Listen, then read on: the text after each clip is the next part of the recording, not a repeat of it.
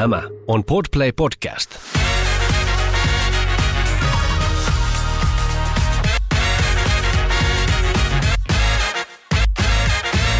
Tää on Les Mamas Studiossa Anna. ja Olivia. Tänään meidän tavallisten äänten lisäksi meillä on studiossa meidän podcastin ensimmäiset vieraat. Ihanat Tiina ja Kirppu. Tervetuloa. Me ollaan tosi otettuja siitä, että olette nyt tulleet tänne meidän podiin jakamaan teidän kokemuksia ja ajatuksia. Kiitos, kiitos. Joo, kiitos kun saatiin tulla. Joo, tervetuloa myöskin mun puolesta. Tosi kiva, kun ootte täällä tänään. Mutta hei, haluaisiko te esitellä itteenne? Keitä te oikein ootte ja siis mitä? Ketä, ketä teidän perheeseen kuuluu? Onko teillä jotain intohimoaiheita? Mitä vaan? Joo, eli mä oon Tiina Tohui. Meidän perheeseen kuuluu minä ja Kirppu. Sitten meillä on yksi kolmevuotias lapsi ja kolme koiraa. Eli meillä on aika eloisa, eloisa porukka kotona. Ja mä oon itse äh, ruokavaikuttaja ja kutsun itseäni veganileivonnan asiantuntijaksi. Sä olet sitä. Joo, mun intohimo on siis veganismi, eläinten oikeudet ja sen lisäksi perheelämä ja tällainen omien arvojen mukaan eläminen. Joo. Että ne on mun, mun isoimmat ja rakkaimmat teemat. Ja mä olen Kirppu ja mä en ole vaikuttaja, mutta mä näen aika paljon Tiinan somessa. Mä aina No, sanon, että Kirppu on mun Vaikuttajan maskotti. vaimo. Vaikuttajan vaimo, kyllä, ja maskotti, virallinen, on virallinen maskotti. Mutta mä olen ö, siviiliammatiltani viittomakielen tulkki, ja se on, Ai, wow. se on mun semmoinen suuri intohimo kyllä, että rakastan työtä, mitä teen. Ja sitten mä oon tosi innokas lukija ja mitähän muuta mä teen. Pelaan kaiken näköistä ja joogailen ja syön kaikkea, mitä Tiina leipoo. Ihanaa. Mä oon erityisen iloinen siitä, että me saadaan vähän tällaista, tai niinku erilaisia ihmisiä tänne meidän podcastiin. Joo. Jotenkin, että ei aina vaan käsitellä niitä Joo, meidän. mä olen myös vegaani. Apua. Hyvä. Good for you. Good for you. niin, ettei niin aina käsitellä aiheita just meidän näkökulmasta. Mm. Joo, totta. Niin se on niin kuin, ihanaa, ihanaa siitäkin syystä, että olette tänään täällä. Mutta äh, kertokaa jotain teistä vaikka pariskuntana. Miten olette tavanneet tai onko te naimisissa? Joo, me ollaan oltu yhdessä kohta kymmenen vuotta ja siitä viisi vuotta naimisissa. Ja haluatko kertoa meidän tapaamisesta? Me tavattiin internetissä ja aina kun mä sanon näin, niin Tiina sanoo, että kerro lisää. Me tavattiin ennen ö, Tinderiä, mutta siis ö, me oltiin molemmat Tumblrissa ja ikätoverit ehkä hyvin tietää tämän alustan. Niin, niin sitten siellä oli Tiinalla kuva sen selkätatuoinnista ja sitten mä kommentoin, että wow, sairaan hieno. Ja sitten me alettiin juttelemaan ja sitten mä kutsuin itseni Tiinalle viettää juhannusta Ouluun. Ihanaa. Loistavaa. Ja sitten me katsottiin LKD siellä tota, juhannuksen. ja niin, sitten mä sanoin varmaan jo sen ekan tapaamisen jälkeen, meillä ei ollut niinku mitenkään semmoista romanttista meneillään vielä silloin, mutta mä sanoin jo silloin, kun mä lähdin junaan Helsinkiin, että, että musta tuntuu, että me ollaan ihan niinku sielun sisaruksia, että meillä oli jotenkin Ihanaa. niin kivaa yhdessä. Niin. Mm. Joo, meillä alkoi tosi tiiviisti se Mm. mm. yhteydenpito, että vaikka oltiin kaukosuhteessa se ekat kuukaudet, Eka vuosi. niin mutta ekat kuukaudet Suomessa ja sitten Kirppu lähti Englantiin vaihto-opiskelemaan, niin sitten me oltiin vuosi kaukosuhteessa Suomen ja Englannin välillä. Wow. Sitten matkattiin aina toisten luokse, että Kirppu tapasi mun perheen ekan kerran jouluna, että tuli sinne viettää perhejoulua meille. Ja heti kun Kirppu tuli Suomeen, niin me muutettiin niin kuin samana päivänä yhteen. Ja, Wow. Tässä olemme. että semmoinen aika tiivis, näin jälkikäteen kun miettii, niin aika tiivis tahti, että no, ja nopeata toimintaa, että miten sitten edettiin. Mm. Niin se menee lesbopareilla. Sitä ei vaan voi välttää. Kyllä. Miksi, miksi olisi stereotypioita, jos kukaan ei toteuttaisi niitä? Niin. Sillä tavalla kaikki sai alkunsa. Mm. Ja nyt tosiaan syyskuussa tuli viisi vuotta naimisissa. Joo. Onneksi olkoon. Ihanaa, kyllä. Kiitos. Onneksi olkoon. No, te otitte meihin Instagramissa yhteyttä ja te kerroitte olevanne halukkaita tulemaan meidän podin vieraaksi. Ihanasti sanoitte, että etenkin sateenkaarin nuorten vuoksi te haluatte tuoda näitä sateenkaariperheitä mm. esille ja sitten toimii myös vertaistukena heille.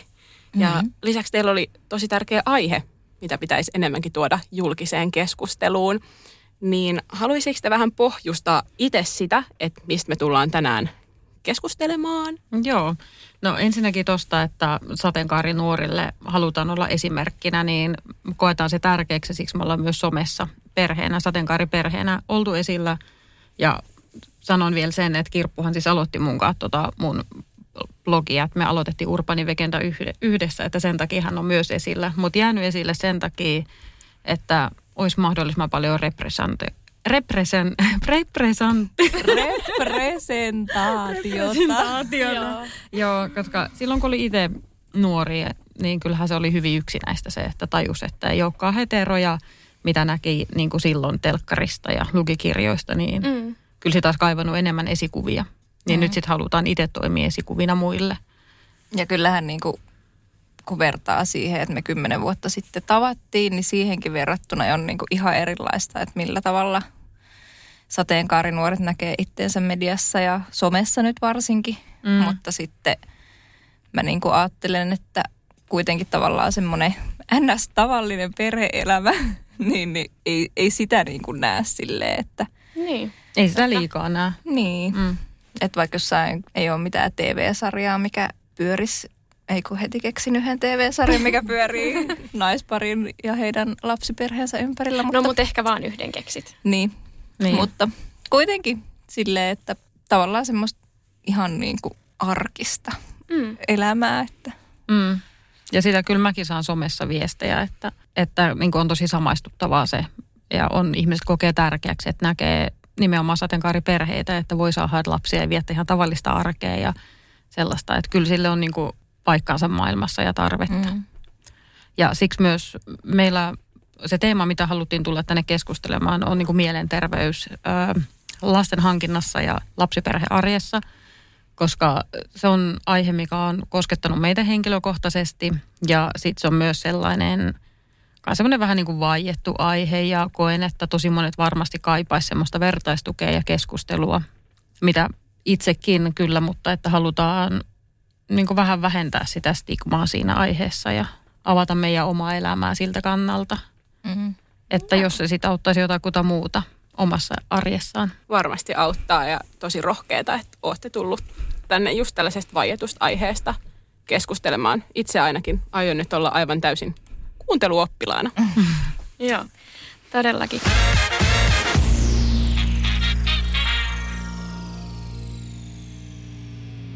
Jos nyt lähdetään ihan siitä liikkeelle, että ootteko te aina tiennyt, että te haluatte lapsia tai yhdessä perheen? Joo.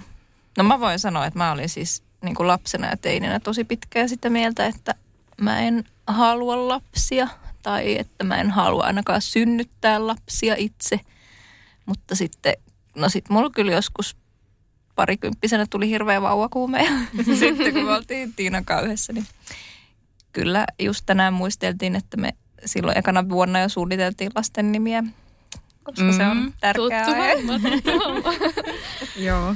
Niin, että kyllä se oli ihan itsestään selvää, että me halutaan lapsia. Mm. Kyllä oli mullakin, että heti mm. vakavassa parisuhteessa tiesin, että halu, haluan lapsia ja tuli heti ne perhehaaveet – ja sitä nuorempana mä nyt muistin, että mä aluksi ajattelin, että onhan mä aina halunnut lapsia, mutta kyllä mulla oli semmoinen vaihe, että mä mietin, että haluanko mä ikiomia. Mä muistan, kun mä mietin, että jos on semmoinen laina lapsipalvelu, niin se olisi mulle hyvä, että voisi ottaa välillä niin kuin lapsia, mutta ei tarvitse sitoutua kokonaan. Mutta kyllähän sitä niin kuin nuorena muutenkin miettii elämäänsä, että niin. kyllä se on sitten ollut ihan tosi selkeä asia, että haluaa mm. omia lapsia. No milloin te sitten päätitte, että teille olisi niin kuin yhdessä oikea aika hankkia näitä lapsia? Me tänään just tarkistettiin vauvakirjasta, mutta 2015, eli kun me oltiin oltu pari vuotta yhdessä, niin silloin me mentiin ekan kerran lapsettomuushoitoihin. Mm. Joo, että sekin tuli kyllä aika nopsaa. Nyt kun tänään katsottiin kalenterit, no. niin mä että herra niin nopeasti me mentiin.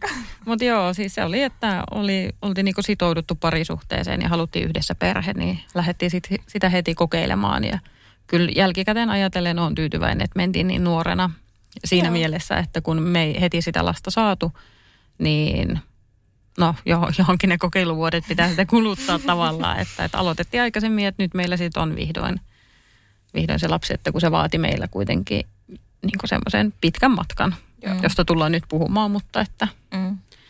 Minkä ikä siitä olitte silloin, kun te sitten silloin menitte näihin lapsettomuushoitoihin? 24-vuotiaana. Okei, okay, joo.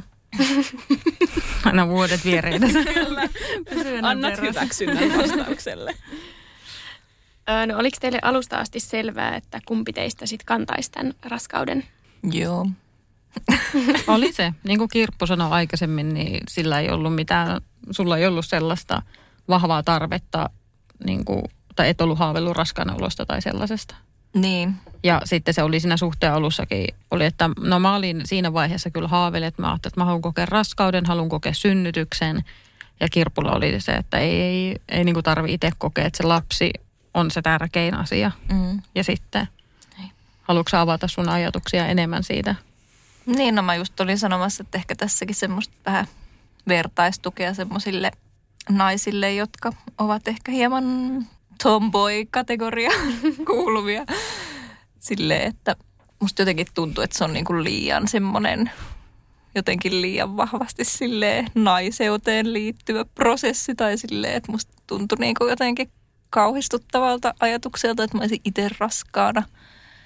Mm. Mutta no on mulla siinäkin siis niin kuin ajatukset muuttunut tosi paljon, mutta varsinkin silloin, kun me ekan kerran mentiin niihin hoitoihin, niin tuntui jotenkin siltä, että, että en mä niinku itse jotenkin pystyisi siihen. Etkä varmasti ole tuon aiheen kanssa yksin. Niin, no sitä mm. just, että musta niinku tuntuu vähän hölmöltä silleen jotenkin sanoa se ääneen, mutta sitten myös mä niinku uskon, että on paljon nuoria ja miksei vanhempiakin, jotka niinku, joilla on samanlaisia ajatuksia. Ja, Joo, aivan niin, varmasti.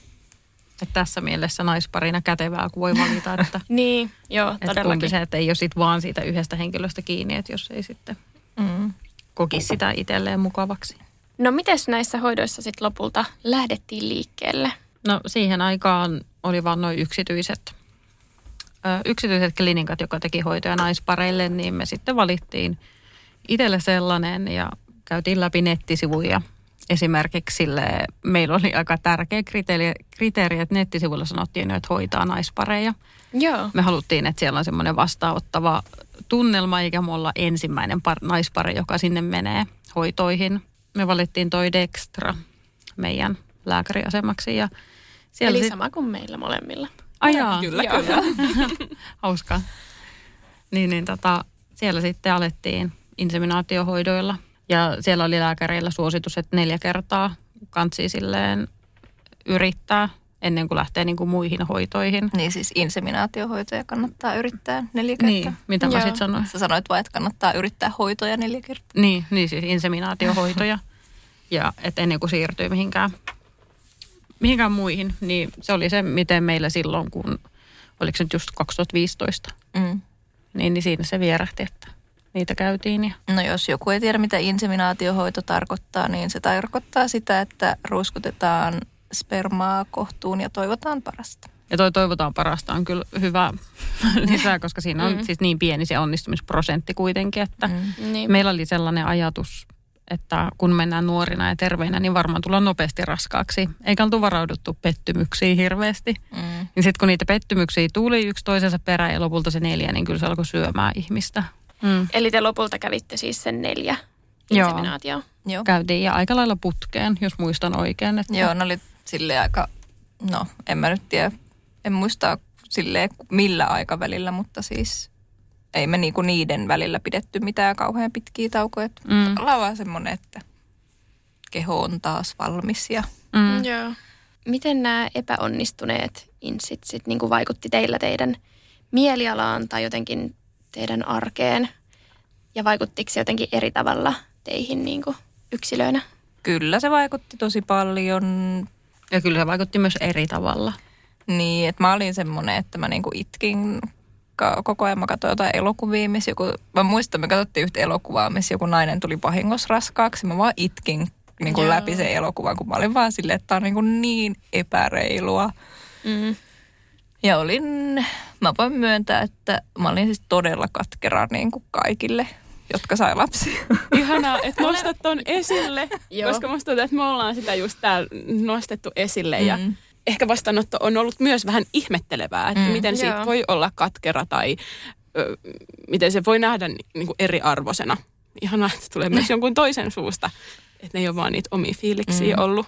Joo, ei todellakaan. Että siinä vaan oli niin, kuin niin semmoinen, että, että miksi, miksi tämä ei onnistu ja miksi muilla onnistuu. Toki läheiset nyt lähinnä oli heteropareja, niin no, Mm. heillä sitten onnistuu vähän eri tavalla, mutta kyllä oli niin kuin paljon semmoista mulla niin kuin kateutta ja katkeruutta sitten mm. muita kohtaan. Mä en itse kokenut sitä katkeruutta niinkään. Mä muistan, kun mä oon just kuullut lähipiiristä muiltakin, että tuntee katkeruutta, kun näkee raskaana olevia tai vauvan kanssa olevia. Että mä en sitä niin kuin kokenut, mutta mä kyllä ymmärrän on todella hyvin. Ja niin kuin sä sanoit siitä eriarvoisesta asemasta, niin että kyllähän se lasten hankinta ylipäätänsä on, varsinkin silloin, kun piti, me, väkisin piti mennä yksityisellä ja maksaa paljon rahaa mm. siitä. Se tekemään sen tietyssä aikataulussa ja sulla on vaan niin yksi sellainen kokeilu, yrityskerta, niin onhan se väkisin eriarvoinen asema Niin. lasten hankintaan. Ja sitten kun siihen laittaa aikaa, paukkuja ja rahaa ja se ei tuota tulosta, niin kyllähän se niin kuin, että kyllä se pahalta tuntuu. Niin mun oma tapa niin kuin käsitellä tätä aihetta oli se, että kun mä olin niin toivonut sitä lasta ja odotin sitä ja se oli hirveetä se, kun odotti niiden hoitojen jälkeen, että alkaako menkat vai olisiko raskaana. Ja sitten kun sitä voi päättää, että missä ne menkat alkaa sitten, niin mäkin muistan, kun joskus alkoi kesken työpäivän. Ja se oli niin kuin ihan hirveetä. Ja sitten kun joskuskin, sit, että alkoi kesken työpäivän vaan niin kuin itkettään. Ja sitten mä muistan kerran, mulla tuli pomo kysyä, että onko kaikki ok ja missä mennään. Ja, varsinkin se itku tulee. niin, niin sitten mä olin vaan, että mä sain vaan niin huonoja uutisia, että en mä yhtään halunnut avata sitä siinä, mm. enkä voinut. Mutta että se oli niin kuin, että kun se ajoitus voi olla niin huono myös, että missä mm. sä saat ne uutiset, niin se oli tosi raskasta. Kaik, kaiken sen toivon ja odotuksen ja sitten niiden pettymysten myötä. Ja sitten mulla niinku, mä muistan sen viimeisen kerran, kun me käytiin ne insihoidoissa, niin se oli sellainen, että mulla oli niin paskalo mennä sinne, että mua itketti siellä ja mä vaan tuijottelin seiniä, kun sitä hoitoa tehtiin. Ja oli sellainen olo, että en mä niinku halua olla täällä, mutta tämä nyt pitää Mm. tehdä. Joo. Mutta että siinä vaiheessa jo sen, sillä viimeisellä hoitokerralla mulla niinku selvästi oli jo silleen niinku henkisesti hankalampaa, mihin mä en ollut niinku varautunut. Mä en ole koskaan aikaisemmin niinku kokenut mitään mielenterveysongelmia. Enkä mä, että siellä, siellä sitten alkoi jotkut asiat vaikuttaa näiden pettymysten myötä ja en mä sitä osannut niinku tunnistaa enkä hoitaa mitenkään. Ja sitten mä olin lopulta niin paskassa jamassa, että mä sanoin Kirpulle, että mä en halua enää näitä hoitoja, että mä en pysty. Että, mun, että, mä, että mä en vaan pysty, että meidän on pakko niin kuin pitää taukoa. Eikä me tehty mitään suunnitelmaa varmaan, että, Mm. että milloin me palataan tai mikä se juttu olisi. Me vaan sitten lopetettiin ne ja koska siinä oli se, että seuraavaksi pitäisi mennä sitten niihin IVFään ja siihen piti sitten kerätä enemmän sitä rahaa niihin hoitoihin. Ja kyllä ne rahat, mitkä silloin oli, niin oli mennyt näihin siihen insirumpaan, mitä käytiin. Niin, Joo. niin, niin tota, mä sitten aloin vältteleen mun elämää, sillä to, siis meidän kotia ja parisuhdetta, vastuuta ja kaikkea. Että mä vaan olin töissä ja töiden jälkeen aina tota, joku kysyi töissä, että lähdetäänkö pubiin, niin mä alkoin aina lähteen pubiin. Ja sitten mä niin kuin vietin suoraan töistä, lähdin viettää iltaa ja olin iltaa asti ja sillä, että kun tätä, että mä niin kuin turvauduin siinä alkoholiin ja aloin viettää ihan erilaista elämää kuin ennen. Että äsken mä olin ollut sellainen, niin kuin oltiin kihloissa, haluttiin lapsia, mietittiin kaikkia tällaisia asioita. Sitten yhtäkkiä mä sen kaiken taakse ja aloin vaan niin kuin hillun kaupungilla uudestaan, niin kuin olisi joku teini. Siis oikeasti, että, että arvot meni kyllä ihan niin kuin eri, eri asemaan ja se oli mun tapa niin kuin vältellä sitä, mitä olisi pitänyt käsitellä elämässä. Että oli helppo vaan mennä muiden kanssa ja, ja juoda. Ja mä tein sitä pitkään ja kyllä se alkoi näkyä meidän parisuhteessa. Alkoi se näkyä töissäkin sillä, että ei mulle kukaan koskaan mitään sanonut. Eikä kukaan varmasti ajatellut, että mulla on mitään alkoholiongelmaa tai sellaista, koska mm. kyllä mä niin kuin olin ravintola-alalla ja kyllä siellä aika paljon käytetään alkoholia ja lähdetään sitten niin kuin illalla viettää. Sitten me alettiin ehkä vähän silleen etääntyä toisistaan sen myötä, että mulla on siis työ, jota voi tehdä aamusta iltaan, jos haluaa, ja mä teen sitä aamusta iltaan. Ja sitten Tiinalla oli työ, joka alkoi aikaisin aamulla, ja sieltä pystyi mennä suoraan pubiin ja tulla sieltä myöhään yöllä. Mm. Niin. niin, ja just se, että, kun, että vaikka mä tässä työporukassa just käytin alkoholia, ja sitten välillä saatoin, että mä nukuin pukkari sitten yön ja jatkoin aamulla töitä, että en tullut yöksi kotiin aina. Tai sitten, että joskus tulin krapulassa töihin. Niin, niin että ei siihen tavallaan, että kun, että mä pääsin niin helpolla, se niin kuin meni vaan läpi. Että mä pystyin elämään tällä tavalla, että mulle tuli tollainen elämäntyyli. Ja kyllä se tosiaan just siinä näkyy sit parisuhteessa. Ja, ja kun tätä kesti kauan sillä tavalla – ja me, meillä oli niin kuin häät kuitenkin suunnitteilla ja kaikkea, mutta alkoi sitten parisuhe kuitenkin rakoileen kaikesta tästä siitä, missä me oltiin. Ja kyllä me niin kuin käytiin keskusteluja, että jatketaanko me yhdessä vai pitäisikö erota. Ja, että tavallaan ehkä ulkopuolisen silmiin saattoi näyttää siltä, että meillä menee hyvin, että meillä on niin kuin häät suunnitteilla, meillä on yhteinen koti, meillä on yhteiset koirat, mutta todellisuudessa mä just pakoilin sitä kotia – voin tosi huonosti. Meidän parisuhde alkoi voimaan tosi huonosti. Sivuhuomautuksena, että mä en itse käytä alkoholia, niin mulle se oli niinku todella silleen epämiellyttävää, katsottavaa myös, että Tiina oli niin usein humalassa ja krapulassa, koska sitten taas mä olin ihan silleen, että enhän minä ikinä itse toimisi tuolla tavalla. Mm. Että mm. Oli myös niinku sitä, että, ei, että en mä niinku osannut myöskään nähdä että mistä se johtuu. Että mä ajattelin, että tämä nyt on vaan tämmöistä tyhmäilyä. Mm. Vaikka nyt sitten kun me ollaan myöhemmin puhuttu siitä, niin sitten me ollaan niinku tajuttu, että no, tämähän oli ihan selvästi niinku ongelma.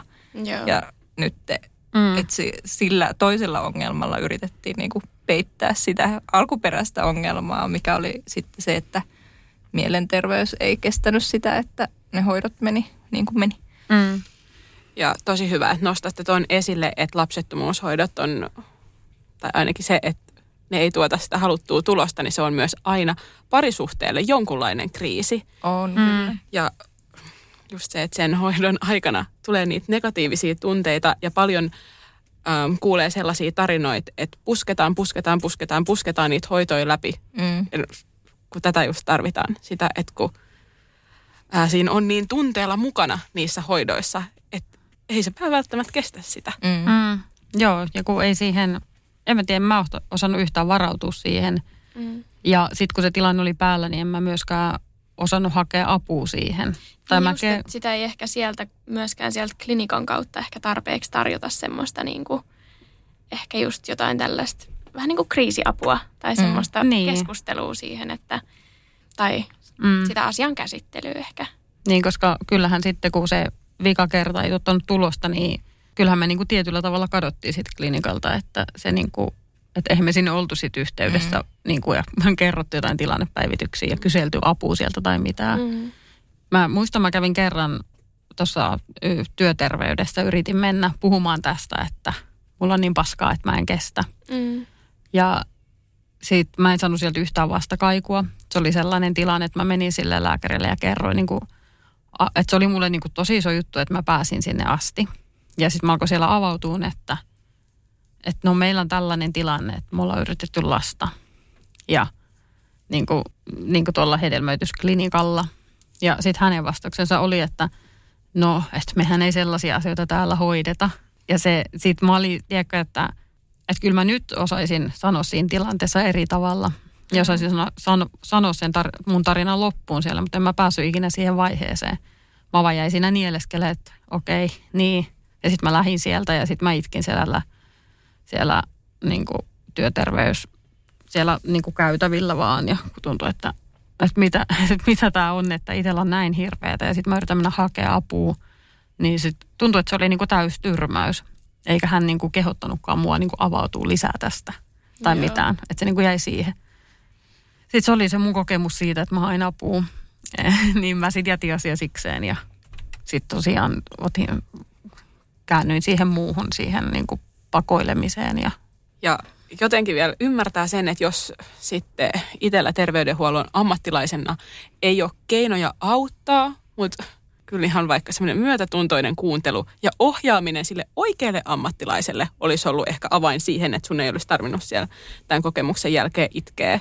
Että mm. miten, miten mut tyrmättiin tälleen, kun on nähnyt sen vaivan. Että oikeasti tajuu, että nyt tätä asiaa tarvitsisi käsitellä jonkun toisen kanssa. Mm. Ja sitten saa sen vastauksen, että no ei täällä. Niin. Ehkä niin kuin haluan vielä sanoa, että se on niin kuin tosi vaikea aihe tämä alkoholi ja, alkoholi ja siitä niin kuin puhuminen, koska se on se jotenkin jännästi, vaikka Suomessa, vaikka niin kuin, mä en, niin kuin, en miele itseäni alkoholistiksi, vaan mä ajattelen, että mulla oli ongelma alkoholin kanssa ja mä väärinkäytin alkoholia. Ja näin. No ku, ku, ku, kuunteleekohan joku, miten on tuo alkoholisti.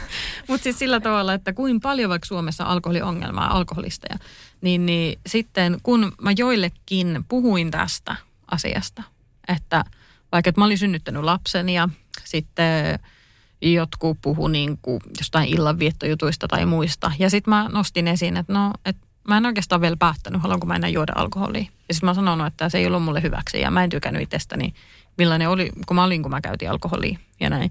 Niin ihmiset niin kuin vähättelee sitä, ei musta tuntuu kukaan että sitä tosissaan. Se on niin kuin outoa, mutta jos mä niin kuin myönnän ääneen tällaisia, tämä on itselle niin kuin tosi pelottavaa ollut. On mulla niin kuin nytten lähimenneisyydessä ollut sille, että mä oon yrittänyt niin kuin avoimemmin ja rohkeammin puhua tästä. Niin on, on tullut sellaisia hyviä kohtaamisia, ihmiset on niin kuin sanonut. Mutta silloin, kun tämä oli mulle vielä semmoinen raaka ja vaikea asia – ja jos mä sanoin siitä, niin sitten se kohtaamiset oli sellaista, että no ei kai nyt sentään. Ja... Voisiko tämä johtua siitä, että kyllähän ei alkoholissa ole mitään, ei se ole terveellistä, ei se ole hyväksi ja mm. ei siinä ole mitään niin kuin sellaista perustelua, miksi sitä pitää käyttää, mutta sitten kun joku kertoo, että ei käytä, niin ottaa se vähän niin kuin hyökkäyksenä itteensä vastaan, että, Aa, että nyt mun pitää jotenkin perustella, että miksi mä sit käytän ja mitä mitä, niin äh, siksi mm. se, sit se vastaanotto voisi suomalaisilla olla mm. tommonen. Mä en tiedä, niin. että onko se muissa kulttuureissa, kun Suomessa on jotenkin niin. En tiedä. Mm. Ja sitten kun mäkin olen just sanonut sitä, että, että, että mä käytin sitä niin paljon ja niin väärin. Ja että, että mä en niin kuin luota itteni alkoholin kanssa, että en mä halua. Niin sitten on ollut sellaista, että no, mutta eikö kuitenkin vähän parempi niin kuin vähän ottaa? Sillä, että olen kuin perustellut. Täysin, täysin ei.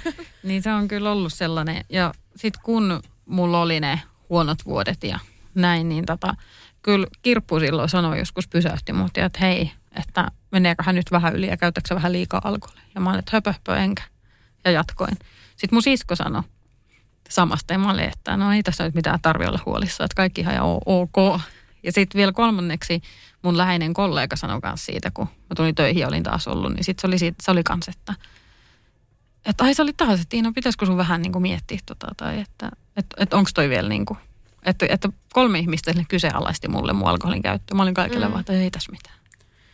Miten ja. sä olisit toivonut, että sua, tai oli, olisiko ei, mitään, tää, mitä, mikä olisi ehkä, siis, pysäyttänyt tänne? En mä tiedä, mikä muut olisi pysäyttänyt. Tämä on varmaan ihmi, niin eri. Mutta siis, että tämä on niin, että, että tämä on niin kuin eri asia kuin se, mitä mä sanoin äsken, että siitä alkoholin juomisen lopettamisesta se reaktio. Vaan että mulle niin kuin kolme ihmistä sanoi ja mä olin kaikille, että ei tässä mitään ja kaikki on ihan ok. Mm. Mutta sitten kun mä oon jälkikäteen kyllä miettinyt, että jos kolme ihmistä sanoo, mm-hmm. niin ei silloin kaikki ole ok. Mm. Ja että mun mielestä on tärkeää, että niin kuin läheiset myös niin kuin uskaltaa sanoa. Se voi olla tosi hankalaa, tosi vaikeaa sanoa, että, että onkohan toi nyt, että, että onko toi vielä niin kuin mukavuuden rajoissa vai onko menty jo yli. Vaikka se voikin olla, että mäkin sain monta huomautusta, mutta mä en halunnut reagoida niihin, vaan mä halusin jatkaa sitä elämäntyyliä, mikä mulla silloin oli. Mutta että että jos saa sellaisen kommentin, niin kyllä silloin kannattaa pysähtyä ja miettiä oikeasti, että mihin oma elämä on menossa. Että mullehan kävi mm. siinä mielessä hyvin, että, että mulle, mulle, mulle lopulta kävi hyvin, mutta ei niin käy kaikille. Mm. Ja oisan tossakin, no en mä tiedä, en mä tiedä, siis voi, voi vaan niin kuin miettiä ja spekuloida, mitä olisi käynyt, jos me oltaisiin kuitenkin erottu. Mä olisin ollut siinä tilanteessa ja me oltaisiin erottu, että mm. olisinko mä sitten itse päättänyt, että mä nyt niin kuin käännän kelkkaa ja muuton paremman elämän voi, voisi voinut lähteä johonkin niin kuin vielä niin kuin huonommaille raiteille. Mm. Ja mä haluan ehkä nyt tuohon vielä kommentoida, että, että ehkä suomalaiseen kulttuuriin myös, niin kuin, tai suomalaisessa kulttuurissa ehkä semmoinen alkoholin niin kuin ongelmakäyttö, niin sitä on ehkä vähän vaikea nähdä, koska meillä on niin tavallista se semmoinen, että sitten kun otetaan, niin otetaan kunnolla. Mm-hmm. Ja just Tiinan niin kuin alalla, kun jos kaikki lähtee viitenä päivänä viikossa baariin, niin onko se sitten ongelma? Mm. No onhan se. Sittenhän niillä kaikilla on se sama ongelma. nyt, nyt vaan tämä nyt on ehkä tämmöinen absolutistin mielipide, mutta ihan oikeasti mun mielestä niin kuin Suomessa on välillä vähän turhaan lepsu niin kuin näkemys siitä, että mikä on ongelma. Että se ei ole sitä, että ei pysty käydä töissä ja ei niin kuin pääse aamulla sängystä ylös, vaan voi olla ongelma alkoholin kanssa ja silti käydä niin kuin, silti raahautua joka päivä työpaikalle. Mm. Mutta se sitten näkyy kuitenkin jossain. Mm. Mulla se näkyy perhe-elämässä. Niin. Siis että oli aivan niin kuin täysin toimintakykyinen aine ja se, kyllä se oli aina niin kuin hauskanpidon niin kuin varjolla lähettiin sinne. Ja, niin kuin, ja paljon niin kuin oli hauskaa, mutta ei niin kuin kaikki tietenkään. Mutta että, niin, että et kyllähän suomalainen juomakulttuuri, ilmeisesti nykynuoriso on vähän viisampaa ja tykkää. Ne polttaa kannabista. No niin. Pessimistinen mielipide. Ei mikään ole paremmin. Hyvä nuoret, kun ette käytä enää niin paljon alkoholia. Mm. Ai ai. Niin, että se on niinku, mä, mä itse tota näen, että tämä on hankala aihe nostaa esille ja keskustella. Ja tämä on niinku eka kerta, että mä puhun tästä tällä tavalla – Ihanaa, kun puhut. Ihanaa, että se on meidän podcastissa. Todellakin. Mä, Tämä on loistavaa. Mä tänä kesänä soitin mun äidille ja kerroin sille pintapuolisesti, että hei äiti, mulla oli tällainen vaihe elämässä. Mä, piil, siis, mä niin kuin piilottelin ja tätä niin kuin läheisiltä siinä, että en mä niin kuin, vaikka mä menin kotiin, matkustin perheen luo, niin eihän mä siellä käyttänyt alkoholia. Mm. Ehkä joku saunasiideri. Mutta kun ei se mun alkoholikäyttö niin kuin liittynyt mitenkään just tällaisiin asioihin. Niin, niin tota, ja mä oon kuullutkin, että mun pikkuveli on joskus miettinyt meidän sisaruskatraassa, että Tiina on varmaan se, joka on kaikista rauhallisin alkoholin kanssa. ja silleen, että sitten mulla oli niinku pakko soittaa äitille tänään kesänä, että hei äiti, että mulla on muuten ollut tällaisia vaiheita elämässä ja nämä on sellaisia, mistä mä haluan puhua tulevaisuudessa julkisesti, että jos niinku ihmiset sais siitä jotain apua mm. ja niinku semmoista lohtuu vertaistukea elämään. Mm. Niin, niin. Ja en myös... ole vielä uskaltanut omassa somessa niistä tehdä, mutta tulin tänne nyt näistä asioista sitten keskustelemaan. Mutta, mutta myös no. semmoista niin herätystä, että jos kolme ihmistä kysyy, että onko sinulla kaikki hyvin, niin sitten mm. ehkä ulkopuolellekin joku, joku niin kuin näyttäytyy jo silleen mm. niin kuin mm. epätyypillisenä tai mm. huolestuttavana. Kyllä.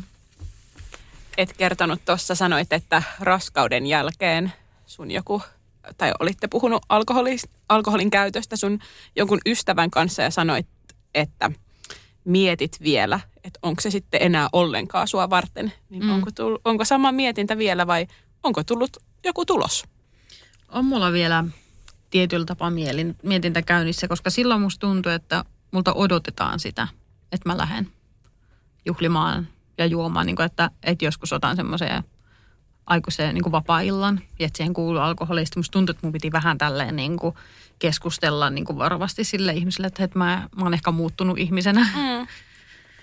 Ja sitten mä niin kuin, en sitten, mun oli tosi helppo niin kuin pitäytyä alkoholista ja en, niin kuin, en niin kuin yhtään kaivannut sitä.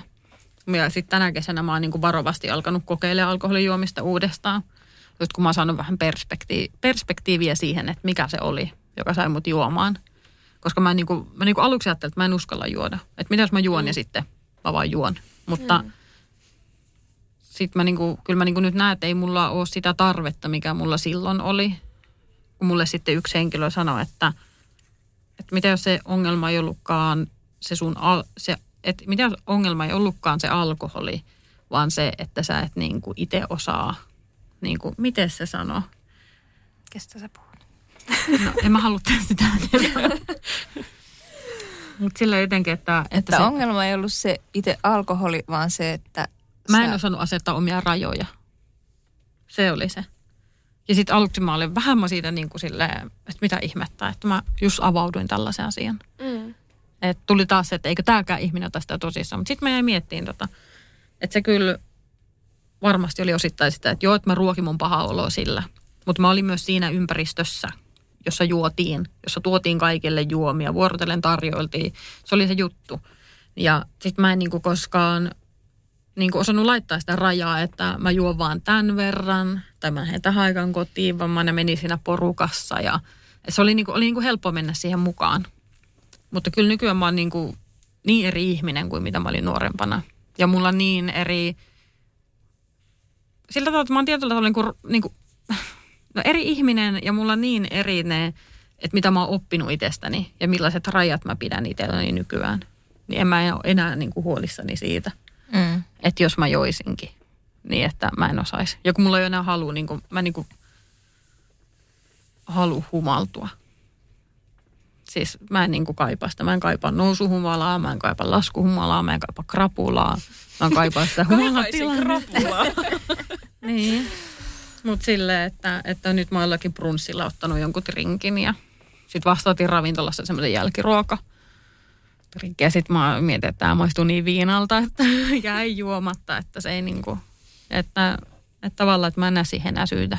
Hmm. Ja mä, mä en niinku osaa sanoa, että mitä mä teen tulevaisuudessa, mutta nyt mä oon kokeillut paria. Joku trinkki oli hyvä, ei tuntunut missään ihan jees juttu, mutta olisi tavallaan voinut olla alkoholitonkin. Sitten taas suoraan sellainen, joka maistuu alkoholilta, niin mulle tuli semmoinen, että mä en halua tätä mun elämää. Että, hmm. niin. Ja, että myös... itse, niin.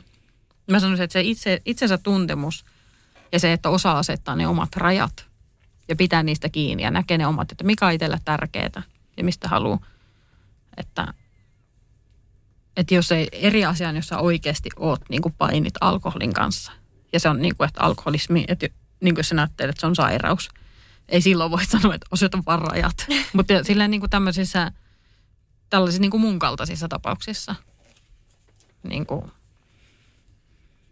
että en mä ollut missään sellaisessa tilanteessa, että mä olisin tarvinnut jotain katkaisuhoitoa ja sellaisia asioita. Niinpä. Ja se myös niin kuin, sekin on vaan fakta, että kolmekymppisenä on helpompi sanoa ihmisille ei kiitos kuin kaksivitosena. Niin, kun koko ajan kasvaa niin kuin vahvemmaksi omaksi mm. persoonaksi ja tietää, on päässyt ne... yli siitä, että ei tarvitse niin miellyttää muita ja mukautua ja mennä mukana. Mm. Ja... ja tietää, mitkä ne omat prioriteetit on elämässä. Niin, kyllä. Ja kyllä mä niin kuin jossain vaiheessa mietin, että nyt kun lähdetään sitten toista lasta tekemään, että jos siellä tulee paljon pettymyksiä, miten mä niihin suhtaudun, miten mä osaan niitä käsitellä. Niin se näkee sitten, mm. mutta kyllä niin kuin alku tällainen tunnelma on, että me ollaan vahvempia mm. ja tietää, viisaampia. Mitä ei tehdä. Niin, niin, kyllä. Ja se, että mitä meillä on jo. Että olihan meillä silloinkin hyvää elämässä, mm. mutta silti sen kaiken annettiin mennä. Mutta nyt meillä on niinku oikeasti vahva perhe, meillä on ihana lapsi, meillä on jo tosi paljon. Että se, että mihin niiden pettymysten jälkeen, mihin me pudotaan, niin se on silti aika hyvä paikka pudota. Mm.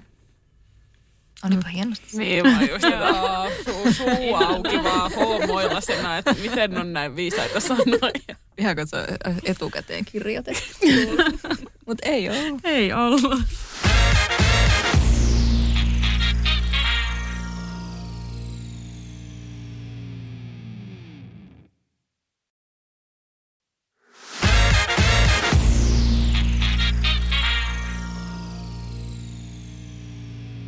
No, kun teillä oli tuossa sitten sitä taukoa, niin ja sanoitte, että se oli pitkä, niin onko teillä jotain kertoa vielä lisää, että miten pitkä ja mitä sen tauon aikana niin kuin just tapahtui muuta kuin tätä, mitä olette mm. just tässä puhunut. Ja mikä oli se, että miten sitten lopulta päätyikin siihen, että hei, jatketaan? Joo.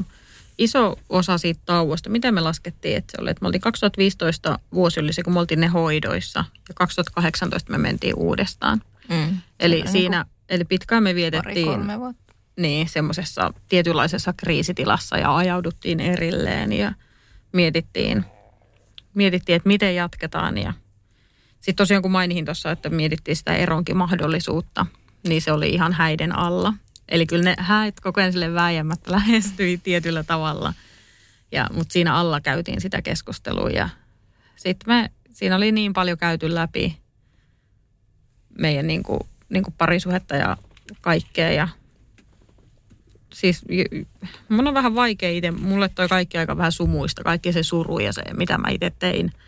Mutta jotenkin me päädyttiin siihen, että ei me nyt oikeasti haluta erota. Että vähän niin kuin yritettiin erota eikä se onnistunut. Mm. Ja sitten päätettiin, kun me lähetettiin niitä kutsuja, niin me oltiin siinä, siinä tilanteessa, että lähetetäänkö nämä vai ei. Sitten lopulta otettiin, että lähetetään ja tuli sellainen uusi sitoutuminen. Niin kuin päädet, päätettiin siis sitoutua uudestaan toisiimme. Mm. Ja sitten kun me mentiin naimisiin, meillä oli ihanat häät ja sitten me lähdettiin heti häämatkalle kolmeksi viikoksi, melkein neljäksi. Me oltiin Taimaassa, niin, niin sitten siellä jotenkin ei ollut mitään töitä, ei mitään kotitöitä, ei tarvinnut edes koiria hoitaa. Mm. Niin kuin, ei ollut mitään sitä, mitä, ei, ei ollut niin mitään vastuuta, paitsi että ei ajeta mopolla kolaria. Et se, oli, se oli niin kuin ainoa.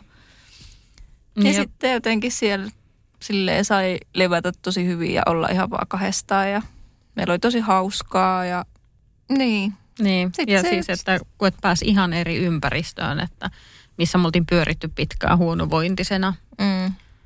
Ja niin, niin että se... se... ja saatiin keskittyä toisiin. Niin, ja kyllähän se aurinko, D-vitamiini tekee hyvää. Kiitoksia D-vitamiinia meidän parisuhteen pelastamisesta. En, en, mä ta- en mä tarkoita sitä, mutta siis oikeasti, että onhan se helpompi niinku voida hyvin, siis kun on lämmintä. allekirjoitan niin. täysin. Siis mä oon kymmenen kuukautta vuodesta aivan niin kuin ihmisperse niin. ja sitten kaksi kuukautta ihan jees. Niin. Mm. Mutta joo, kyllä tälle niin. jälkikäteen mä näen sen meidän häät ja meidän häämatka. Mm. Se oli se käänteen tekevä kyllä. Niin kuin hetki meidän parisuhteessa ja se on, siitä tavalla alkoi meidän parisuhe uudestaan. Mm. Et sen jälkeen on niin kuin mennyt tosi hyvin ja niin kuin koko ajan paremmin, että joka vuosi mm. paremmin niin kuin meidän keskinäisessä suhteessa. Mm. Et siinä, et, mä tykkään ajatella, että mulla on käyty meidän suhteessa pohjamudissa. Että me ollaan käyty kaikki se paska. Että nyt Joo. me ollaan vaan yhdessä. Ja, että, että kausia tulee erilaisia, mutta me niin kuin ollaan yhdessä ja pysytään yhdessä. Mm. Ja kriisit on niin kuin, pahimmat kriisit, mä luulen, että me ollaan käyty. Niin, että just vähän semmoinen että tavallaan, että, että jos tulee niin jotain huonompia hetkiä, niin me tiedetään, että että voi olla vielä paljon huonompaa mm. ja siitäkin me ollaan selvitty. Mm. Mutta siis kun me mentiin niin syksyllä naimisiin ja sitten tosiaan melkein kuukausi oltiin siellä häämatkalla, niin sitten sit me mentiin niin siitä seuraavan keväänä uudestaan hoitoihin. Että tavallaan mm. myös niin kuin, ehkä se semmoinen itsen ja parisuhteen parantaminen niin kuin meni siinä silleen käsi kädessä, että sitten me mm. todettiin, että no nyt meillä on kolme koiraa ja meillä on oma talo ja nyt, nyt me voitaisiin vaikka kokeilla uudestaan. Mm. Ja kyllä mä näen, että se minäkuva muuttui myös sitten, kun sitoutuu uudestaan suhteeseen. Just ne asiat, mitä me käytiin häämatkalla niin kuin läpi. Ja koska kirppu ei käytä yhtä alkoholia, mäkään käyttänyt sen loma-aikana alkoholia. Koska ei musta, mä en koska siis käyttänyt kotona alkoholia ik, muutenkaan ikinä. Et se oli aina, että, että justiinsa pupissa – ja sitten kun oli toi pitkä loma, että mä en käyttänyt ollenkaan, niin mä niin kuin etäännyin siitä. Ja tavallaan kyllä sinä näki sen, että millaista elämää haluaisi viettää ja mitkä on niin kuin ne arvot, mitä, mitä haluaa niin kuin kohti mennä ja mitä toteuttaa elämässä. Niin kyllä mä sen jälkeen sitten niin vielä olin työkavereiden kanssa ulkona ja mutta mulla alkoi tulla semmoinen sisäinen olo, että mä haluaisin lopettaa tämän. Mutta mä niin kuin osaan, mä en osaa sanoa ei mm. vielä. Mutta että mä haluaisin lopettaa tämän ja sitten mä just odotin niitä uusia hoitoja nyt sitten myös sillä mielellä, että mä saan lopettaa alkoholin juonin. Että sit mä en saa käyttää. Että se, on niinku, että se oli mulle tosi positiivinen asia, mitä odottaa. Että se saattaa jonkun korvaan kuulostaa vähän oudolta, mutta Ehkä se myös kertoo jotain suomalaisesta alkoholikulttuurista, että edelleen on niin, yllättävän tohon... vaikea sanoa ei tai Joo, ja sitä ei niinku oteta vastaan. Se on niin, kyllä, mm. tosi ymmärrettävää. Joo, siis itsekin ymmärrän. Tai siis muistan myös itse sen, kun oli raskaana ja oli just jotain bileitä, missä jo, mm. jotkut käytti just alkoholia, niin oli jotenkin semmoinen niin helpottava tunne, kun, ö, kun itse kuitenkin käytän alkoholia, en mitenkään erityisen paljon, mutta sitten jos joku kerta ei käyttänyt ja ei ollut raskaana, niin kyllä sitä on pitänyt perustella, että hei, mm. sitten sit on vaikka no aamulla on töitä tai no aamulla on treenit tai mitä vaan tällaista, mm. mutta nyt kun ei tarvinnut sanoa sen vertaa, kaikki tiesi, että mä oon raskaana, niin. niin ketään ei kysy, että miksi. Niin ja voi olla myös vaan, että on raskaana, väsyttää, lähden kotiin. No se kyllä. Niin. Sitten kun te keväällä 2018 palasitte sinne klinikalle, niin oliko alusta asti selvää, että nyt lähettäisiin tällä koeputkihedelmöityksellä yrittämään ja minkälaisia fiiliksiä muistaakseni silloin oli, että oliko vaikka semmoinen odottavainen vai ehkä jopa vähän semmoinen jännittynyt, että mitä jos näkään ei sitten toimi? No kyllä se oli ainakin selkeä, että lähdetään niitä koeputkihoitoja, koska se oli käytetty ne IVF kortit tavallaan silloin. Ja, ja en suositellutkaan enempää niitä. Mm. Niin se oli jotenkin selkeä, että nyt lähdetään tällä mentaliteetilla ja näihin hoitoihin. Mm. Ja mikähän se tunnelma oli? Kyllä se oli ihan, mä varma, varmasti jännitti. Niin. Mä en niin ihan hirveästi muista. En mäkään. Mm. Musta tuntuu, että äitiys on pyyhkinyt tämmöisiä. Niin, siis joo. Muistin. Kyllä. Ihan varmasti niin kuin jännitti tai mm. hermostutti, mm. mutta kyllä mä muistan, että oli sellainen kuitenkin hyvä olo siitä. Mm. Ja sanotaanko, että ei ole semmoista muistikuvaa, että olisi mitenkään erityisen negatiivisella fiiliksellä niin. mennyt sinne. Ei ollut, että se, että mihin tunnelmiin ne insihoidot lopetettiin ja millä mentiin sitten tuohon IVF, niin kyllä se oli aivan eri mm. eri tunnelma ja eri odotukset. Ja kun tiedettiin, että on niin kuin isompi onnistumisprosentti, mm. oli niin kuin enemmän tutkittiin, että mikä, mikä sitten, että et, miksi ei tullut raskaaksi ja, mm. tai näin. Että kyllä siinä niin kuin heti avautui eri tavalla se. Ja sitten meillähän tuli sitä ekasta IVFstä, ää, tuli raskaaksi, niin että, että se kyllä... Tai että, Mitkä oli fiilikset siinä vaiheessa? No siis tosi hyvät. Niin, mähän siis itkin varmaan ensimmäiset kaksi kuukautta niin kuin joka kerta, kun mä sanoin jollekin, että meille tulee vauva tai kun mä vaan mietin sitä, että Tiina on raskaana. Siis mä olin niin kuin koko ajan vaan tippalinssissä, kun mä olin niin onnellinen. No mä muistan, että silloin kun mä tein se raskaustesti, mä en uskaltanut itse katsoa sitä, mm. Mulla oli sitä sama. tulosta. Ja sitten kun siinä oli plussa, niin mä en uskonut sitäkään. Ai joo. Mä kyllä uskoin sen, että ei niinku, mulla ei ollut siinä, mutta tota, mä luulen, että mä vähän suojelin itseäni sillä, että mä en halunnut nähdä sitä, että mm. jos se olisi ollut niinku negatiivinen. Niin. Mm. Menikö mutta, ne hoidot ylipäätään hyvin, että jäikö sitten vaikka pakkaseen muita alkioita, että jos se ensimmäinen hoito ei olisikaan tehonnut, niin oliko vähän semmoinen sitten, että on mahdollisuus koittaa uudestaan? Meillä on yksi alkio pakkasessa lisäksi, okay. eli ei mitään niin kuin okay. hirveätä saldoa. Mulla oli toi kohdun limaa kalvo oli sellainen epätasainen. Ja, ja sen takia sit, siinäkin he sitten sanoo lääkäri, että tämä toimii vähän niin kuin sellaisena luonnollisena ehkäisykeinona. Okay. Että sen takia ei sitten myöskään niin kuin, että et, et mä en tiedä, että oliko tämä silloin jo esteenä, kun aikaisemmin tehtiin niitä aikaisempina vuosina niitä insihoitoja. Mutta he sitten suositteli, että menee julkiselle. Sitä sitten hoitaa, että se on paljon edullisempi. Ja siinä tuli meillä parin kuukauden odotus, että päästiin ne julkiselle sen niin kuin hoitaan. Että tämäkin oli sillä tavalla, että ei se todellakaan sormia napsottamalla tultu sitten raskaaksi. Että oli sekin sitten jo pitkä, pitkä prosessi ja kyllähän siinäkin kesti aikaa. Mm. Mutta sitten kun se oli hoidettu ja päästiin sitten niin kuin tekemään se alkion siirto, että nehän meni, meillä meni kaikki alkiot heti pakkaseen just sen mm. takia, kun me odoteltiin sitä julkiselle puolelle sitä aikaa. Mutta joo, että olihan siinäkin siinä, että tuli raskaaksi, niin mä muistan, kun oli jotkut lääkkeet. Mä en muista, mitkä ne oli nimeltään, mutta ennen sitä alkion siirtoa.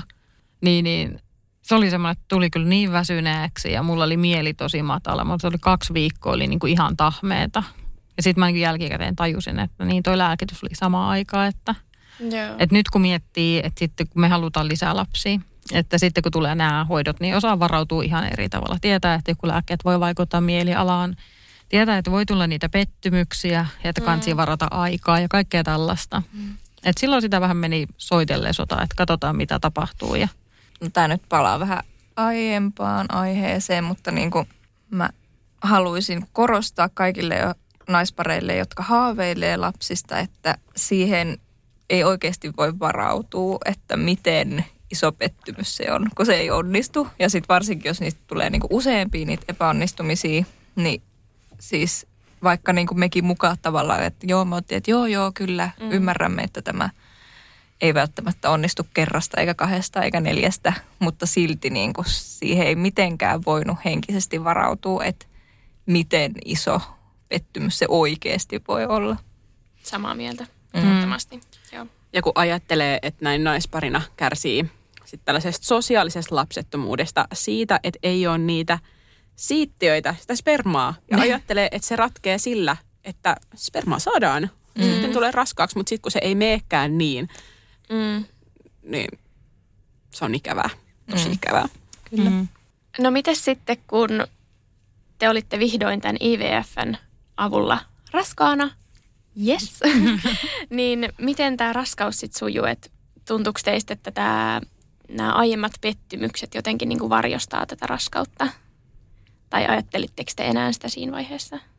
No, Otetaanko me positiivinen vai negatiivinen kuva ensin? No kerro, meillä on niin erilaiset kokemukset myös tästä, niin kerro sä Kirko. No, niin. no mulla on tämä negatiivinen, koska mä oon siis niin kuin todella vahvasti pessimisti ja Tiina on aina ollut todella vahva optimisti, niin siis mä olin niin, kuin niin onnellinen siitä, että meillä on tulossa lapsi ja sitten samaan aikaan mä vaan niin kuin pelkäsin joka hetki, että niin kuin ty, tyyli mä oon töissä ja sitten Tiina soittaa mulle, että, että apua, että nyt niin kuin tapahtuu jotain, mitä ei pitäisi tapahtua, että mä niin kuin pelkäsin sitä koko ajan. Aina kun mentiin neuvolaa ja sitä sykettä etittiin ja etittiin, kun lapsi oli siellä niin kuin jossain ihmeasennossa, niin mä olin vaan silleen, että apua, nyt se on kuollut sinne kohtuun, että mä en niin kuin selviä tästä. Mutta sitten taas Tiinalla oli ihan vastakkainen kokemus. Mm. Niin, mä olin siinä vaiheessa kuitenkin, no mä tähdennän, että en mä näitä aikaisempia haasteita ollut käsitellyt sille mitenkään. Mutta mä olin päässyt sellaiseen niin kuin hyvään paikkaan mun elämässä taas ja mulla oli semmoinen olo taas, että mä oon niin kuin taas minä ja oma itseni. Ja semmoinen, no just optimistinen ja mulle se oli tosi ihanaa. Mä näen sen tosi valosana aikakautena sen, kuitenkin kun me oltiin niissä IVF-hoidoissa ja, ja että millaista se elämä silloin oli. Ja kun mä tulin niin kuin raskaaksi, että se oli tosi ihana uutinen. Ja se koko raskausaika oli tosi ihanaa. Mulla oli kaikki niin kuin oireita ja pahoinvointia ja kaikkea sellaista. Mutta siis siitä huolimatta, se oli musta ihan mahtavaa, vaikka mä oksensin eka kolme kuukautta joka päivä. Apua. Ja monesti monta Kellon kertaa päivä. ympäri. Apua. se ei todellakaan ole mitään aamupahoinvointia. Joo, siis oli, että kun söin jotain, niin sitten kyllä kohta tuli ulos. Mutta siis, että ja sitten oli just kaikki jotakin niin semmoista issiaskipua loppuraskaudesta ja näin. Että kyllä niin oli, oli kaikenlaista, mutta siis se oli musta niin ihanaa aikaa. Mm. Mä tykkäsin siitä hirveästi. Ja mä niin keskityin nauttimaan elämästä ja siitä, että millaista mun elämä silloin oli, että ei mua niin kuin huolestuttanut. Enkä mä tykkää maalata silleen piruja seinille, että mitä jos tapahtuisi näin tai noin, niin mm. että mä varmaan pääsin helpommalla raskausaikana henkisesti. Joo, mutta ehkä se niinku liittyy enemmän silleen mun luonteeseen, että mä nyt aina, aina kun äiti laittaa viestin, että soita heti. Niin sit mä oon silleen, kuka, kuka on kuollut? mä oon just toi. Niin. niin, niin. Tästä ehkä saa sitten vähän osviittaa, että miksi mä stressasin niin paljon sen vauvan hyvinvointia, mutta... Mm. Mutta siis tosiaan raskaus sujuu tosi hyvin ja Joo, va- siis kyllähän... vauva voi koko ajan hyvin. Ja... Joo, ja siis tota, tämä nyt menee jo syntymän puolelle, mutta kyllähän tämä meidän luonneero näkyy silloinkin, kun meidän lapsi syntyi. Koska kun mä olin niin kuin synnyttänyt, lapsi joutui osastolle muutamaksi päiväksi ja mä olin vaan sillä, että kun se ei ollut mitään vakavaa. Joo. Ja mä olin, että, että mä oon synnyttänyt, että lapsi on maailmassa. Se ei ollut mitään vakavaa. Että me... All good. Niin. Ja mä vaan niin kuin halusin niin kuin levätä ja olla ja Kirppu oli aivan paineissa siellä ja Joo, siis... meillä jotain kuviikin siitä otettuna. Siis jotenkin niistä kuvistakin välyt, välittyy se ero niin kuin meidän tunnelmissa. että. Siis aina kun me mentiin katsoa lasta sinne lasten osastolle, niin siis mä itkin joka kerta. Ja parhaimmillaan niin kuin useampaan kertaan, kun me oltiin siinä sängyn vieressä. Ihan vaan, kun se oli niin pieni ja se letkuja meni siellä ja täällä. Mm. Ja mä, niin kuin, mä vaan, kun ne kaikki hoitajat oli mulle sille, että tämä on niin yleistä ja niin kuin, että ei tässä ole mitään hätää. Että nyt hän hengittää omilla keuhkoilla ja sitä ja tätä, että me vaan tarkkaillaan nyt tota ja tätä ja näin. Ja sitten mä vaan silti vaan siellä katoin niitä pikkulekkuja ja itkin ja, ja Tiina oli siinä vieressä silleen. Mm. joo, ja sit, joo, ja sitten kun meille kerrottiin yöllä, että, että lapsit menee osastolle ja te niin menette oma huoneeseen, niin mun eka ajatus oli oikeasti, että hei, jes vielä yksi yö, niin kuin nukutaan rauhassa. Se oli oikeasti mun eka ajatus, että, että kiva juttu. Mutta siis, no. Mutta olithan se siinä vuorokauden niin kuin ollut supistuskivuissa ja näin, että niin, että Ehkä sä olit vähän väsynytkin joo, siinä Joo, kyllä sille levolla oli paikkansa toki, mutta että... Elettiinkö siis vuotta 2019 silloin, kun lapsi sitten syntyi? Joo, joo. kyllä. Joo. Toukokuussa 2019. Joo. Mm. Siinä kyllä on pitkä matka kuljettu sieltä, oliko se 2015? Joo. Joo, Joo. Niin sieltä siihen, että lapsi sitten vihdoin syntyi. Mm, Ihanaa. Oli. Kyllä.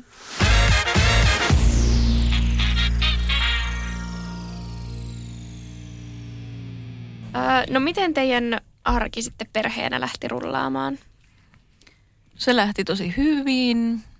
Että sitten kun me päästiin, me oltiin muutama päivä siellä sairaalassa – ja sitten me päästiin kotiin ja lapsi oli äärimmäisen helppo vauva. Tätä ei toki saa ikinä sanoa ääneen, mutta se oli siis nukku todella hyvin ja oli oikein tyytyväinen ja sen pystyi ottaa mukaan ihan mihin vaan. Ja totta kai niin kuin oli silleen, että ei nyt voinut yömyöhään kukkua missään, koska piti viedä vauva nukkumaan ja Tiinakin oli tietysti väsynyt ja näin, mutta, mutta tavallaan, että me pystyttiin silleen tosi pitkälti jatkaa sitä meidän tavallista elämää.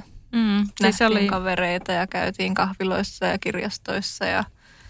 Niin, mun mielestä se eka varsinkin kuusi kuukautta oli semmoista pitkää kuheruskuukautta sen vauvan kanssa. Että kaikki oli mm. jotenkin ihanaa, aurinkoista, kevyttä arki. Että oli jotain haasteita niin kuin vaikka, että, vaikka en ollut osannut ajatella ennakkoa, että kuinka paljon imetykseen, imetykseen pitäisi kans varautua ja sellaista, että kyllä tuli semmoista niin kuin ajateltavaa ja jotain, semmoisia läpikäytäviä juttuja sen vauvan kanssa, mutta siis yleensä, että kaikki oli jotenkin niin ihanaa ja mm. se arki.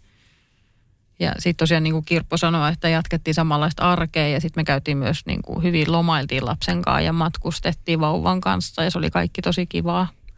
Ja mä oon onnellinen, että me pystyttiin tekemään sitä, koska sitten kohta tuli korona. Eikä me sitten kukaan saanut lähteä minnekään. Mm. Että saatiin silloin vauva-vuonna nauttia mm. tollasista asioista. Että. Mm. Se oli semmoista oikeasti helppoa ja mm. ihanaa. Ihanaa. Mm. no haluatteko te kertoa tästä mielenterveyspuolesta sitten jotenkin niin kuin tässä vielä lapsi arjen keskellä? No siihenhän päästään sitten, kun lapsi täytti yksin, yhden vuoden. Siitä alkoi alamäki. Joo, jotakuinkin. Musta tuntuu, että se, meillä on niinku, tähän mielenterveysteemaan niinku, tavallaan kaksi lukua. Että eka se, niinku, just kun oltiin näissä hoidoissa, jotka epäonnistuivat, että miten, miten sitä ei silloin osannut käsitellä ja mihin kaikkeen huonoon se niinku vei. Ja sitten tämä, että ihana niinku vauva-arjen jälkeen sitten kun äitiys ei olekaan pelkästään kevyttä ja helppoa ja mitä kaikkea niin kuin, et, niin kuin ulkopuolellakin, mitä maailma toi niin kuin päälle, mm. niin, niin tota alkoi koettelemaan sitten. Et iso juttu oli se, että tuli koronapandemia, niin, niin siis siinä oli yksi semmoinen pätkä, että me oltiin monta kuukautta silleen, että lapsi ei ollut siis kertaakaan hoidossa. Ja niin kuin nyt sitten niin kuin myöhemmin on tajunnut silleen, että että sehän oli niinku aivan hirveetä ihan oikeasti. Joku ehkä miettii, että miksi et jaksa olla oman lapsesi kanssa, mutta kaikki, joilla on lapsia, niin tietää, että jos kukaan ei hoida tuntiakaan sitä lasta niin kuin useamman kuukauden aikana, niin mm-hmm. niin siinä kyllä pää hajoaa. Niin, ja, niin, ja sitten oli sama aikaan tämä, että molemmat koko ajan tyylin kotona tai mm. se stressi siitä, että mm. aluksi millaista se oli, kun korona tuli, että mä niinku stressasin ja pelkäsin sitä niinku tavallaan aika paljon ja halusin rajoittaa meidän niin, ja Kirpulla totta, katos, pelkäsit niin, niin paljon on, sitä tautia. Totta. Niin, ja Kirpulla on semmoinen työ, että paljon niin kuin matkustelua, ihmisten näkemistä ja muuta. Että mä niin kuin aluksi stressasin sitä. Ja sitten kun se vaihtui siihen, että Kirpunkin työ vaihtui etätyöksi, ja me oltiin kaikki, mm. niin kuin, meillä aika pieni asunto, niin me oltiin kaikki siellä koko ajan niin kuin kolmestaan vauvan kanssa. Se on tosi niin kuin, kun se on niin kuormittavaa ja sun pitää olla niin läsnä siinä ja sitten kun ei ollut yhtään niitä hengähystaukoja, mm. niin kyllä se alkoi sitten näkyä jaksamisessa. Mm. Ja mua stressasi siis paljon kaikki raha-asiat, koska mun työt oli silleen, siis mä tein niin kuin aivan todella vähän töitä, koska niitä ei vaan ollut. Ja sitten Tiina oli tietysti. Mä oon kotiäitinä, niin olin kolme vuotta. Niin, niin tämä oli niin kuin samaa. Miten sä sait vielä siinä vaiheessa jotain tukea? Ja... kotihoidon tukea. Niin. Että nehän ei ole mitään niin. hirveä iso. Että... Mm.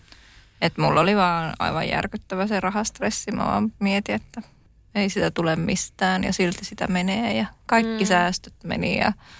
Mm. Että tässä vaiheessa kirppu alkoi sitten, niin kuin sulla alkoi olla haasteet oman mielenterveyden kanssa.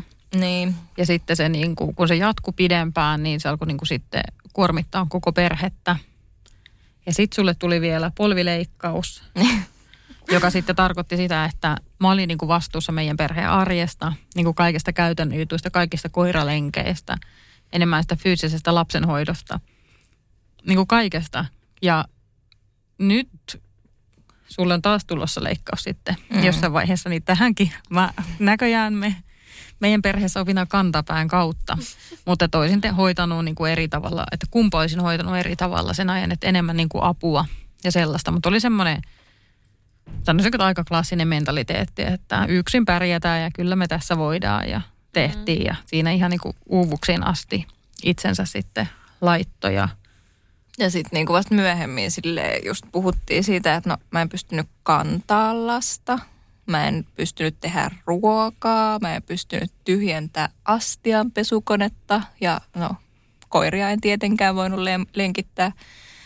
Että niin sitten me vasta niin kuin myöhemmin jotenkin puhuttiinkin keskenämme siitä silleen, että et eihän tuommoista niin edes tarvisi jaksaa tehdä niin, mutta jotenkin ajateltiin, että no näin se nyt menee ja kyllä näin jaksetaan. Ja kun ollaan, on meillekin silleen läheisiä, jotka on niin kuin hoitanut lasta, mutta kun se on ollut semmoista niin kuin satunnaista, mm. eikä semmoista säännöllistä ja pitkiä aikoja, niin tota, se ei ollut tavallaan sellainen asia, mihin voisi turvata, tietää, että joka viikko tähän tänä päivänä tulee semmoinen hengähyshetki tai muuta. Mm.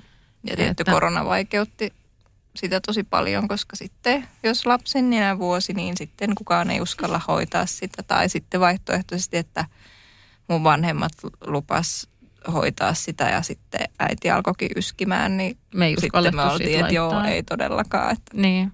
Että siinä oli myös paljon sitä niin kuin koronan tuomaa ylimääräistä, ylimääräistä rasitetta. Mm.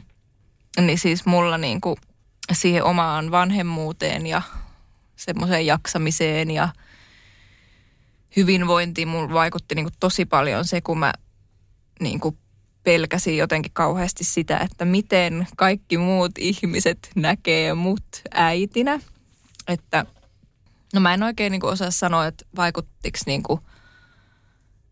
semmoinen uupu, uupuneisuus niin kuin siihen, että oli niin negatiivinen se jotenkin se oma vanhemmuuskuva vai sitten, että se oli niin negatiivinen, että sitten vielä niin kuin väsy lisää. Mutta siis mulla on ollut niin kuin tosi iso jotenkin semmoisia pelkoja siitä, että mä oon jossain leikkipuistossa ja sitten mä annan lapselle vauhtia keinus ja samalla mä vaan koko ajan mietin, että nyt noin kaikki katsoo, että kuka toi lapsi on, joka on ton vielä pienemmän lapsen kaatos leikkipuistossa ja no eihän noi edes näytä samalta, että toi ei varmaan ole oma lapsi. siis ihan niin kuin aivan järjettömiä juttuja. Ja siis ja, niin, noi on järjettömiä. Ja sillä tavalla, että mä en päässyt näihin aluksi yhtään mukaan. Mä mm. lapsen kanssa niin kuin leikkipuistossa. Mm. Tietenkin ne ajattelee, että se on vanhemman kanssa siellä. Että se on se ensimmäinen ajatus, että vanhemmat ja lapset. Mm. Ja että kun kirppu tuli kotiin noiden ajatusten kanssa, niin mutta tähän myös se pointti, että kun sä sanoit, että siinä on isompi lapsi ja toinen lapsi, niin kuin on, että Kirpulle on tullut tällaisia kommentteja, että, että onko, mit, miten ne on mennyt, jotain, että sä oot, niin, niin sulla on siis, iso sisaru. Niin siis yksi kysyi kerran, joku vanhempi nainen kysyi, että onko lapsi minun pikkuveli. Oho. Joo, ja sitten, sitten kerran me oltiin semmoisessa leikkipaikassa, niin sitten siellä oli jotain ala-asteikäisiä lapsia. Sitten mä kuulin, kun ne keskenään puhuivat, niin tuolla on toi isompi poika ja sitten sillä on se pikkupoika mukana. Mutta no siinä vaiheessa olin onneksi jo päässyt aika hyvin yli näistä, niin. näistä leikkivanhempi ajatuksista. Mutta sekin niinku yllätti aika paljon, että miten paljon voi epäillä sitä omaa äitiyttä. Mm. Ja sitten just kun, kun meidän lapsi, kun se just oli niin pitkään niin kuin kiinni Tiinassa ja sitten kun siinä oli sitä imetystäkin niin pitkään, niin sekin varmasti vaikutti. Niin sittenhän mä olin jossain vaiheessa tietty silleen, että no se vihaa mua, koska mä en ole sille biologisesti sukua ja mm. kaikkea mm. tämmöistä. Niin ja kun ei ollut mitään kevyitä ajatuksia, vaan nämä oli sun niin. oikeita huolia, mitä niin. sä murehit ja olit aivan tosissaan, että toi lapsi vihaa mua. Sillä, että no eikä vihaa, että sulla on vaan tosi huono olo itsestäsi näin, mutta että ei se, että sitä voi mm. nähdä niin kuin asiat niin kieroutuneesti tavallaan, jos voi huonosti. Mm. No ehkä vaan ylipäänsä niin kuin, että kaikille sosiaalisille vanhemmille, että, että kun ne lapset kuitenkin rakastaa vanhempia, jotka kohtelee heitä hyvin ja niin jotka on vanhempia. Jotka on vanhempia, niin. niin joiden kanssa ne kasvaa ja saa turvaa ja rakkautta ja sopivassa määrin rajoja ja, ja silleen, että jos mä oon niin kuin kaksi meidän lapsen kanssa jossain, niin eihän niin kuin kukaan kyseenalaista sitä, että kuka mä oon. Siis totta kai tädit ja kaverit ja kaikki saattaa niin kuin olla hänen kanssa jossain, mutta siis ainahan se ensimmäinen niin kuin ajatus muilla on, että no tossa on nyt äiti ja lapsi. Mm. Ja silleen musta itse asiassa aika hauskaa, kun, kun mä haan mamma meidän lapselle, niin sitten usein kun jotkut on, sanoo niin kuin sille sitten jotain, että ootko sä päässyt äidin kanssa tänne tekemään hiekkakakkuja tai mitä, niin sitten sit se lapsi on niin kuin silleen, että sitten näkee silleen, että sillä vaan raksuttaa, että eihän äiti ole täällä. Mm. Ihana. Mutta kyllä mm. kans allekirjoitan ton, että kyllä se näköisyysjuttu myös vaikuttaa. Tai että vaikka mä oon mm. mun lapsen biologinen vanhempi, mutta mm. lapsi ei on geneettisesti vaimoni, niin eihän me näytetä siis yhtään samalta. Ei niin. ole mitään samaa. Niin välillä mä kanssa mietin, että luuleekohan nämä muut, että mä oon joku aupairi. että en ole.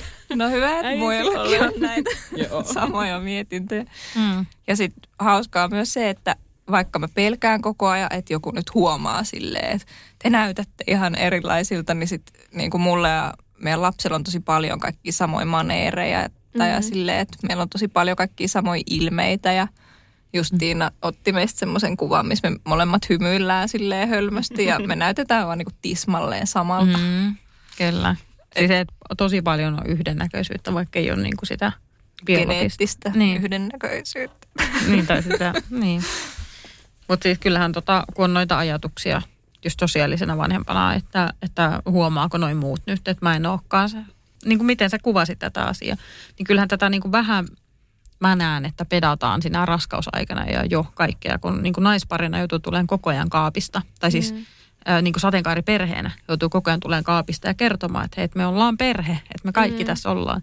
Että kun oli meillekin neuvolassa sellaisia kokemuksia, että oli niin kuin, jaettiin ryhmiin joissakin perhevalmennuksessa, että oli äidit ja isät ja tukihenkilöt. Että vaikka oli selkeästi naispari siinä porukassa, niin sitä ei huomioitu sille niin kuin mm. ääneen, vaan puhuttiin niin kuin isät ja tukihenkilöt.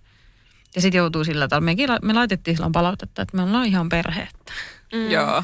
Että, että, ole... te, ja että te tiedätte sen, me ollaan oltu täällä jo kuukausia, että voisiko sen niin kuin kommunikoida ääneen, kiitos, että ei ole semmoinen eriarvoinen olo.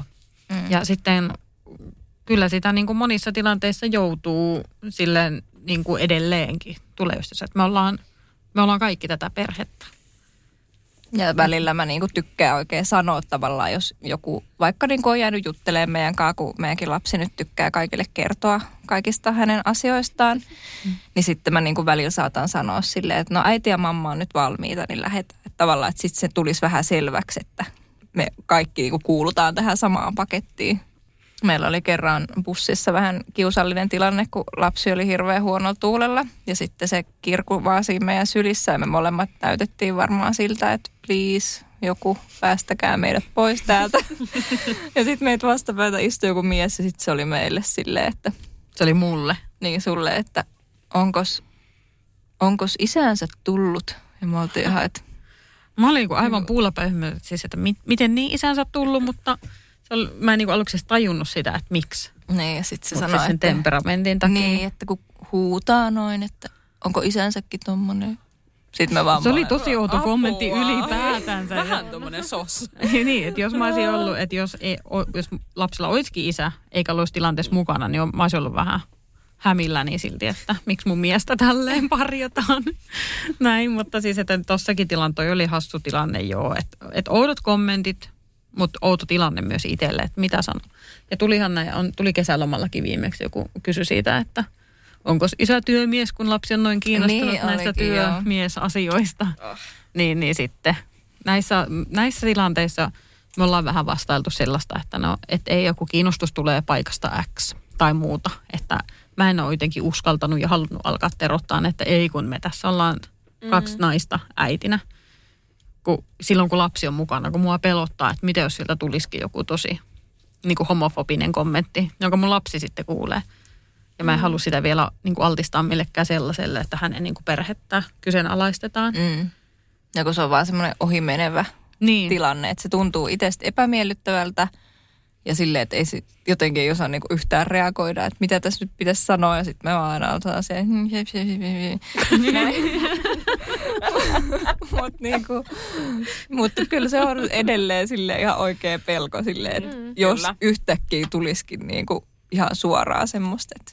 Niin kuin on niitä pariskuntana saanut kuulla kuitenkin niin. jotain. Niin sitten mm. ihan hyvin voitaisiin saada perheenäkin semmoinen kommentti. Niin, ja mä en halua, tai en meistä kumpikaan mm. halua, että että lapsi niin kuin joutuu todistaa semmoista. Koitteko te, että kun te olette sateenkaariperhe, että se jotenkin osaltaan lisäsi teidän stressiä siinä lapsiarjessa tai mahdollisesti esimerkiksi siinä, että sitä lasta olisit vaikka laittanut hoitoon, koska on sateenkaariperheestä lastaan yrittänyt niin monta vuotta siellä hoidoissa ja nyt se on ja mm. nyt sen kanssa sit pitäisi olla jatkuvasti ja koko ajan. No ei. En, niin. En, mä en ehkä yhdistä sitä niin kuin tähän mm. meidän perhemuotoon. Mm. Että lähinnä ehkä, niin. Ehkä enemmän se, että Tiinalla oli ollut niin kuin vuosikaudet se, että sä haluut olla kotiäiti mm. ja sä et niin kuin kaivannut takas ravintola-alalle. Mm.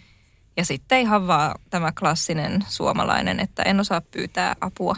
Mm. Mm. Enemmän se oli just tota. Joo. Ja kyllä se oli edelleenkin, niin kuin vaikka alkoi olla niitä haasteita, niin mulla se oli tosi selkeä, että mä haluan olla kotiäiti. Että en mä halua laittaa lasta niin kuin vielä näin pienenä päiväkotiin tai minnekään.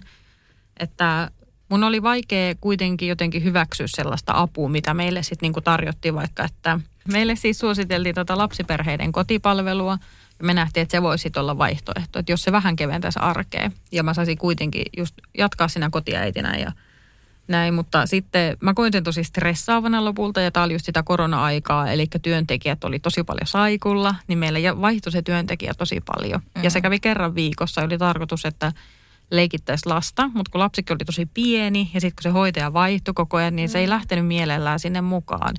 Niin itsellä oli just semmoinen huono olo siitä ja stressi, että nyt se pitää laittaa ja se ei haluaisi lähteä äidin luota.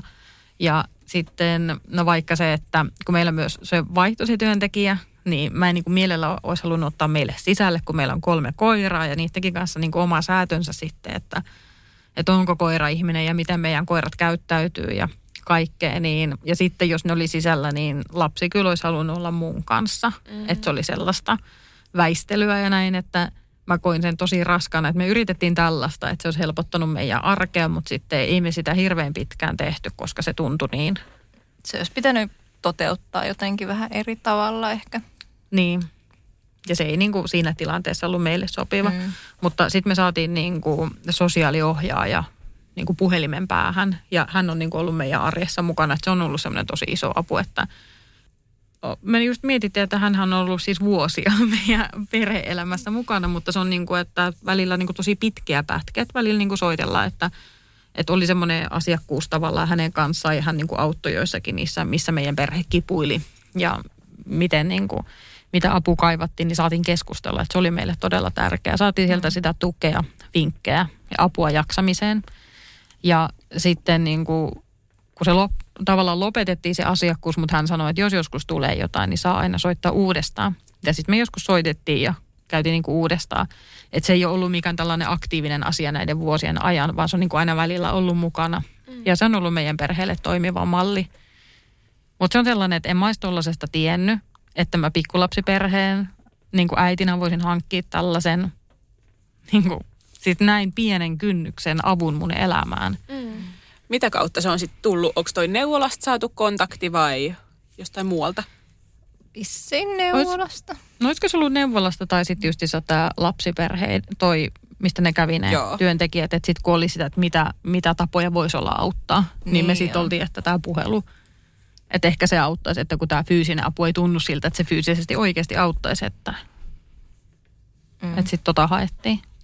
Ja se sosiaaliohjaaja ehkä kuulostaa niin kuin vähän silleen semmoisen, tai että se on ehkä semmoinen termi, että sitten niin kuin moni miettii, että... Et voi kuulostaa vähän pelottavalta. Niin, että no, niin kuin, että mitä se oikein tekee, mutta siis se on semmoinen työntekijä, joka sitten meitä se on siis no, neuvonut paljon niin kuin siinä, että kun meidän lapsemme on hyvin temperamenttinen, hän on hyvin oman tiensä kulkija, niin sitten me niinku soitetaan sille silleen, että apua, kun tämä ei halua ikinä mennä päiväkotiin, että miten me saadaan se sinne. Ja sitten me puhutaan sen kanssa kaksi tuntia, että miten me saadaan se lapsi sinne päiväkotiin. no tälle kärjistettynä ehkä.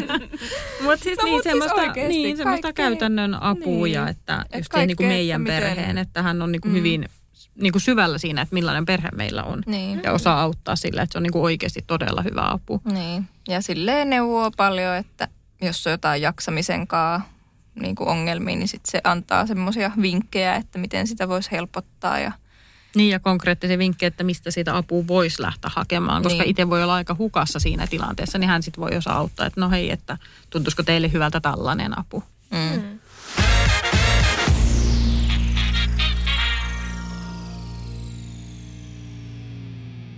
No onko teillä jotain, että mitä te haluaisitte sanoa jollekin, joka on nyt ehkä samassa tilanteessa, mitä te olette jossain vaiheessa ollut ja te olette kuitenkin kulkenut niin pitkän matkan just näiden ensin lapsettomuushoitohaasteiden ja sitten lapsiperhearjen haasteiden kanssa siihen, että nyt te olette valmiita just puhumaan niistä, että mitä te olette kokenut.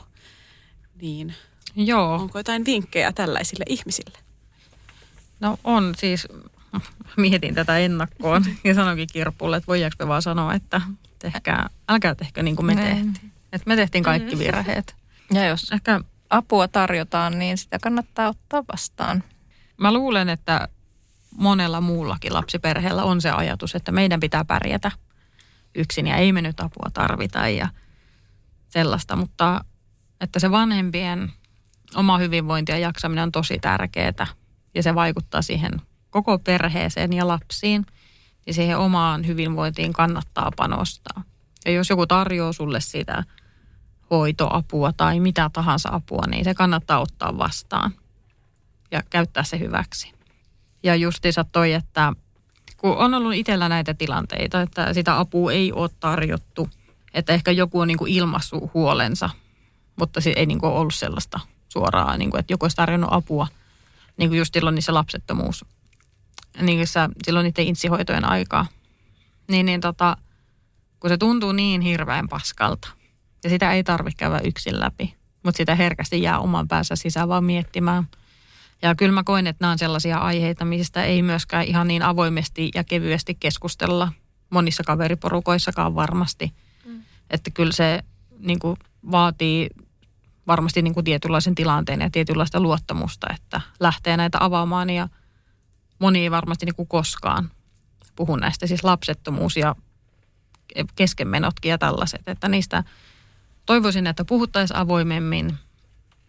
Sen takia mäkin haluan puhua näistä, että sitten niin kuin joku toinen ihminen voi kokea, että, että hän painii näiden asioiden kanssa. että, uskaltaisi avata suun ja pyytää apua. Ja onhan niitä jotain vertaistukiryhmiä ja sellaisia, mihin voi hakeutua. Ja siis ihan niin kuin kaikille ammattilaisille ja terapiaan ja kaikkeen tällaiseen. Että kyllä mä toivon, että olisinpa itse niin kuin osannut hakea sitä apua oikeasti. Enkä vaan silloin kerran yrittää. Että olisi voinut olla hyvin erilainen matka. Mä oon tosi tyytyväinen, missä mä oon nyt tässä elämässä. Ja onhan noi vaikeudet opettanut jotain. Mm. Mutta että kyllä piti rämpiä niin pohjamudissa ja aika pitkään. Ja sama sitten nyt, kun ollaan vanhempia. Että vaikka näki, että nyt kun mä katson näitä vuosia taaksepäin, niin että ahaa, tuolla on ollut tollainen vaihe ja ollut noin raskasta ja hankalaa. Eli että miksi mä en tehnyt tuosta helpompaa. Kyllä mulle silloin joku kaveri just ehdotti, että no voisiko se lapsi vaikka mennä päiväkotiin, mutta kun se ei ollut se, se oli mulle niin, kuin niin selkeä, että kun se ei ollut se, mitä mä halusin, mutta siinä oli takana huoli siitä mun jaksamisesta mm. ja meidän jaksamisesta. Mm. Niin me oltaisiin voitu sitten käyttää, että niin kuin oikeasti pysähtyy, miettiä ja käyttää tätä jotenkin muuten eri tavalla. Että miten me oltaisiin jaksettu paremmin. Mm. Ja siis eihän tämä matka ole mitenkään loppunut, että tämän, kyllähän tämän oman jaksamisen ja näitä kausia tulee koko ajan. Mutta että koko ajan sitä niin kuin vaan viisaampi sen kanssa, että mitä kannattaa tehdä – ja niin kuin vaikka puhun siitä tulevasta polvileikkauksesta, että mä haluan varautua siihen eri tavalla ja mm. varmasti säkin, että osataan tehdä jotain niin kuin fiksummin. Mm. Ja justiinsa sillä, että pitää itseä arvossa, eikä niin kuin tarvi kuluttaa itseä ihan puhki sen takia, että on äiti. Ja myös semmoinen, niin kuin, että jotenkin kriittisesti osaisi katsoa niin kuin itseään. Siis en tarkoita silleen kriittisesti, että mikä minussa on vialla, vaan siis silleen, että niin kuin myöntäisi itselleen, että tämä ei ole niin kuin normaalia mulle. Että vaikka silloin, kun, kun meillä just oli näitä koronapandemian tuomia rasitteita ja lapsi alkoi osoittaa omaa tahtoaan ja rikkoa joka ruokailussa jonkun astian ja vetää koiria korvista ja tälleen näin.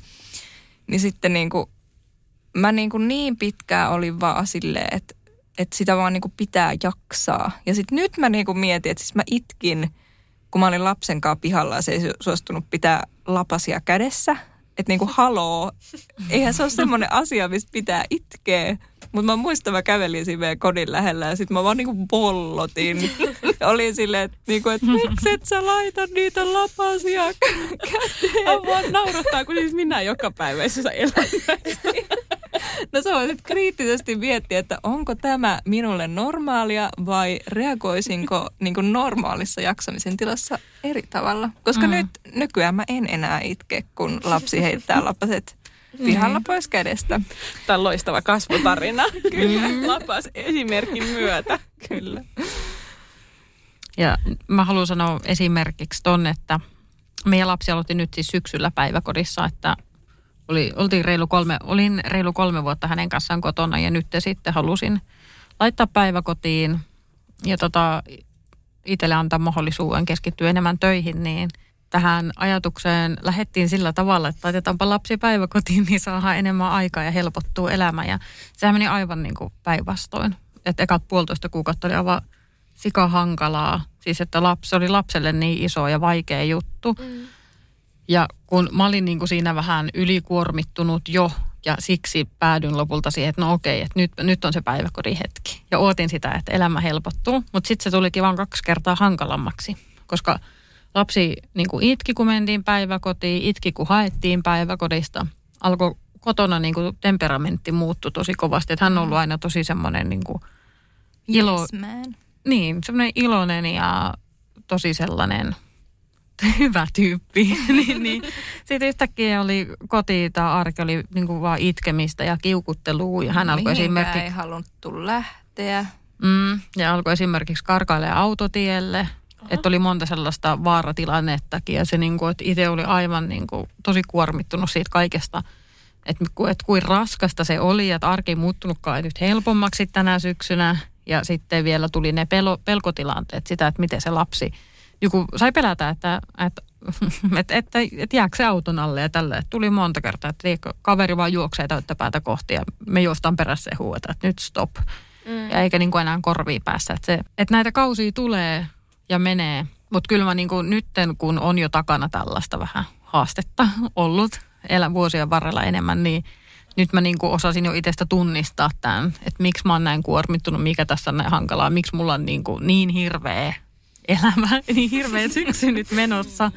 Ja sitten niin kuin just isä, alkoin sitä omaa kalenteria katsoa sillä tavalla, että karsin sinne tilaa ja semmoista, että pystyy itsekin välillä hengittämään ja levähtämään. En olisi varmaan ennen sitä tehnyt, mutta nyt niin kuin vihdoin osasin suhtautua tähän myös sillä tavalla. Ja sitten yhtäkkiä lapsi myös tota, sopeutuu. Nyt hän mm. menee tosi innossaan päiväkotiin ja puhuu hyvää siitä ja meillä on taas semmoinen ihana, ihana kevyt arki tietyillä tavoilla. Mm. Että. Ja niin kuin meidän sosiaaliohjaaja aina sanoo, niin lapset vihaa muutoksia ja se kyllä näkyy meidän lapsessa erityisen selvästi, niin mm. Nämä on aina vähän ollut hankalia kaikki tämmöiset uudet asiat. Niin, kyllä. Ja niissä voi mennä yllättävän kauan, kauan sitten. Että. Mm. Että tavallaan semmoinen hankalampi kausi kestää. Mm. Mutta kyllä aina, joskus se aina menee ohi ja on niin valoa tunnelin päässä.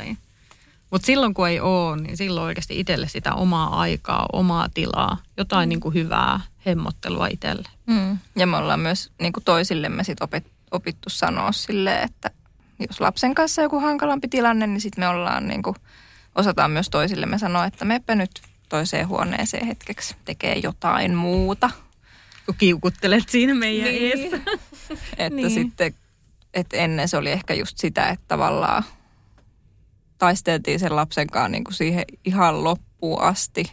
Mm. Ja sitten tavallaan se toinenkin niin kuin vetäytyy sit, tai niin kuin imeytyy niin kuin mukaan siihen epätoivon kierteeseen. Että nyt, nyt mun mielestä meillä menee paljon paremmin silleen, että me ollaan niin kuin toisillemme vuorotelleet, please, voitko nyt mennä muualle vedä henkeä. Musta on tosi tärkeää, että just niin kuin pariskuntien ymmärtää, että kyllä mä koen, että monet ihmiset tietää, että joo, että no oma aika auttaisi ja just mm. se, että voi niinku itse rentoutua ja näin, mutta se on niin vaikea saada sinne käytäntöön, jos mm. sitä ei ole aikaisemmin tehnyt. Siinä tarvittaisiin nyt ainakin sen puolison sitä, että nyt sinä menet tuosta ovesta ulos, hei hei. Kyllä.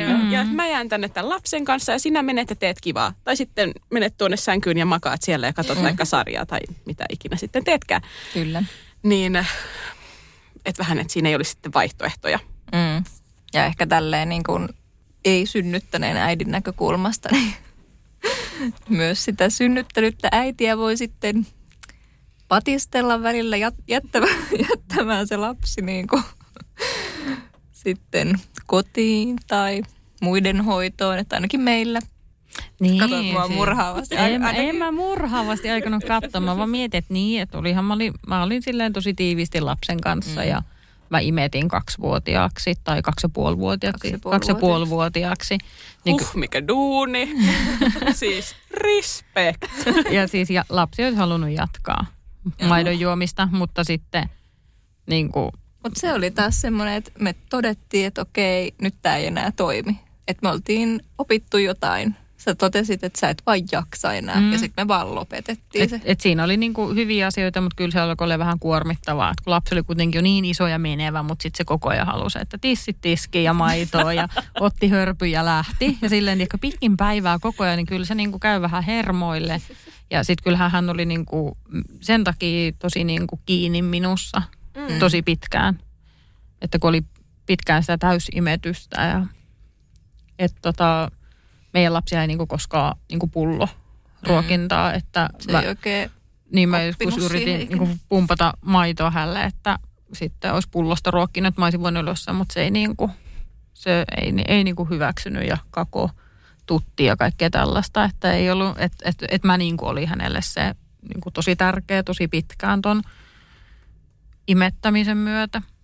Niin, niin kyllähän mäkin opin siinä sitten semmoiseen, että mä nyt oon kiinni. Että kyllä se oli mulle tosi kova paikka jättää aluksi ja niin kuin, niin kuin itsellekin myöntää se, että mäkin voin lähteä käymään ja mun ei tarvi olla koko ajan täällä ja mäkin voin niin kuin tehdä jotain kivaa yksin. Ja että, että sullekin tekee hyvää välillä käydä kodin ulkopuolella ilman sitä yksi- tai kaksivuotiasta, joka sitten mm. vähän rajoittaa sitä menemistä kuitenkin. Mm. Mm.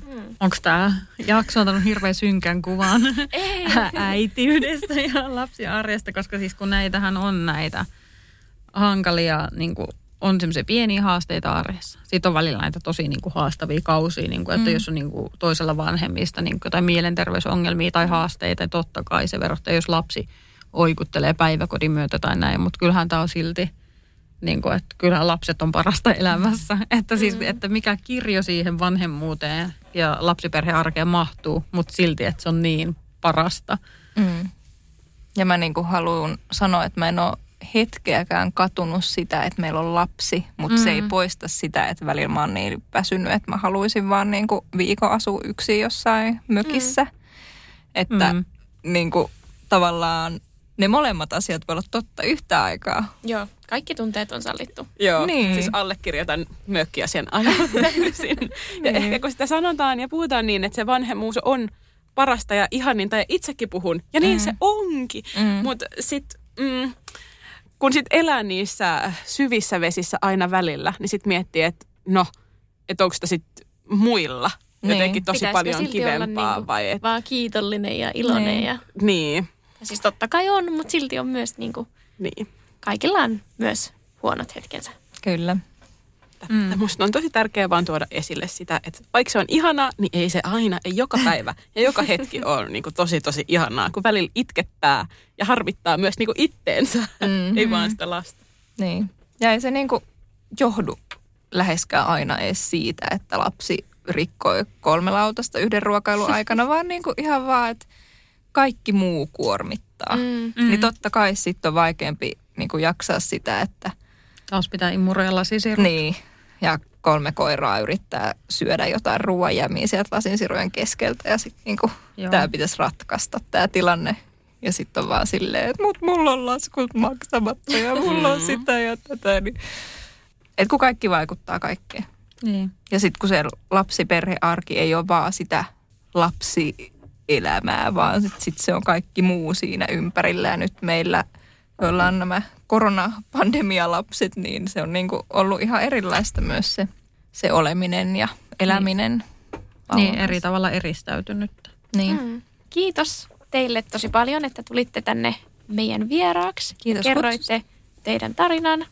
Oli ihana keskustella teidän kanssa. Äh, mut löytää somesta Urbaani Vekenda nimellä. Mun some keskittyy erityisesti just veganismiin, veganileivontaan, perheelämään. Ja tuun puhumaan siellä avoimemmin myös näistä aiheista. Minut löytää Tiinan somesta. Ma- maskotina. Kyllä. Ja sitten mut löytää, jos sattuu paikkoihin, missä on tulkkauksen tarve. Mm. ja helposti löydettävissä ja kiinni otettavissa. Kyllä, puhelinluettelosta. Joo. mm. Joo.